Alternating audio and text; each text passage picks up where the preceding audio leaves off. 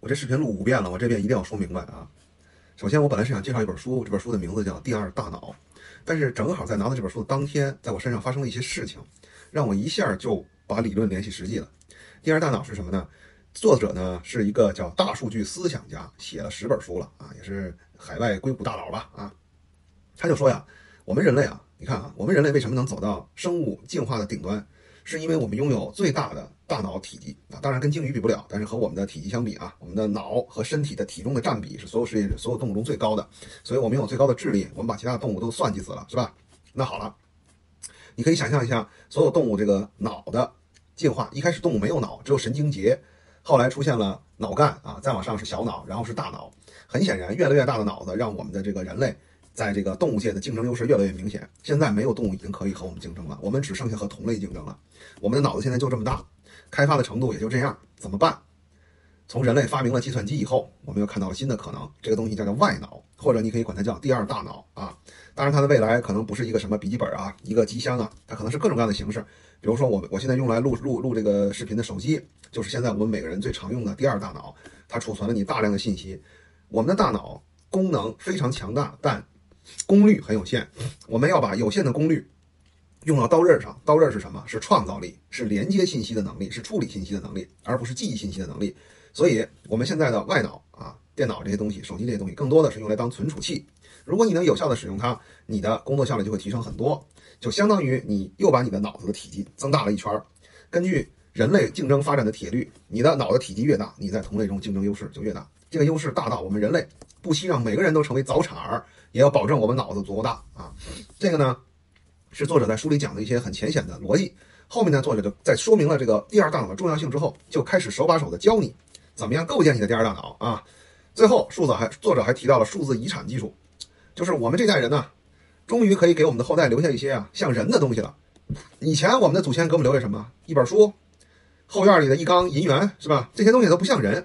但是今天呢，我们的信息采集技术、信息存储技术到位了以后。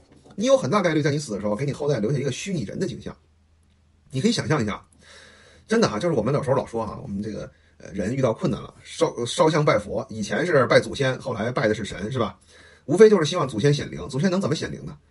你这代啊，你要是个脑子好使的人啊，你把你的这个数字虚拟人整个三 D 建模，把你的思维也建模，存到一个什么存储器上，你的后代以后真的，他不用烧香，他不用求祖先保佑，他按按一个开关，你就出现了，他直接就给你磕俩头。那个祖先啊，我现在需要你的脑子，你能不能让我看一下这事儿怎么办呢？是吧？我觉得这才是最有价值的遗产啊！而且这个在技术上很好实现啊。硬核的说完了，开始给你们讲故事，就是这两天发生在我身上的真实的故事。星期五的时候蹲腿，杠铃片掉了，把我手机砸碎了。手机是我的第二大脑啊！我当时就陷入了极度的沮丧、难过啊！你可以想象你的脑子突然没了一块，你是什么心情是吧？虽然它没有真的长在你身上，但是你已经长期依赖它生活，而且手机对我来说还是一个工作的工具啊。当时呢，正好我的女朋友在和我一起蹲腿。我的女朋友呢，我简单说一下啊，这不是为了刻意夸她，她认识我呢一年多了，我认识她呢半年啊。因为我视频嘛，很多人都先于我认识她，认识我了。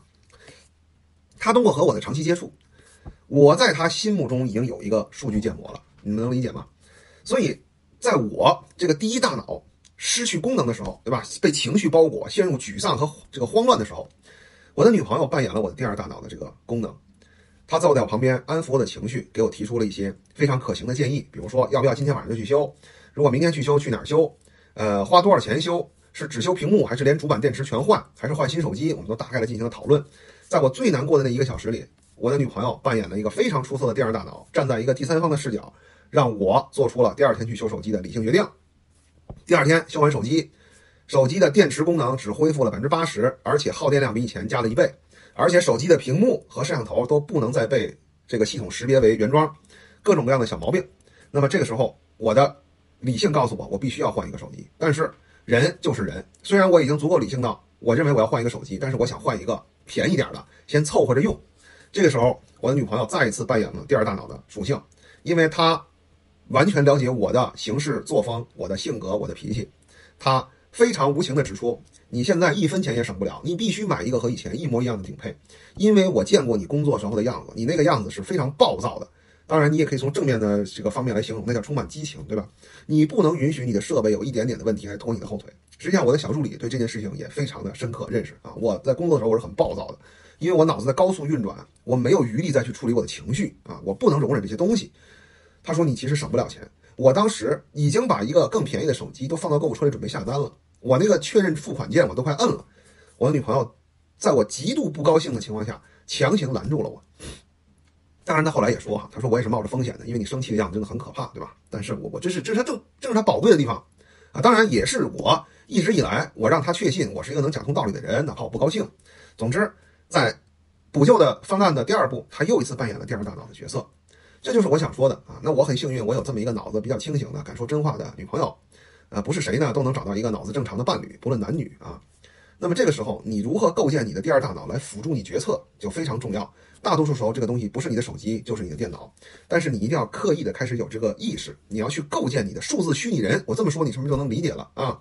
不论是将来他能帮你决策，还是你把这个信息越录越多，最终作为数字遗产留给你的孩子，其实你应该开始做这件事情了啊！我们的前人从来没有机会去做这件事情，所以他们也不可能意识到你可以这样做。其实我现在在抖音里面的一千多段视频，我将来就觉得啊，这个可能是我留给我孩子的最宝贵的东西。我能给他，我能给他留多少钱呀？北京一套房子，两套房子，没有什么意义的。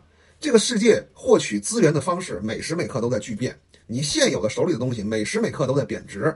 唯一能保值的是你的思维方式，啊，尽可能的给后代留下一些真正有用的东西，建立你的第二大脑。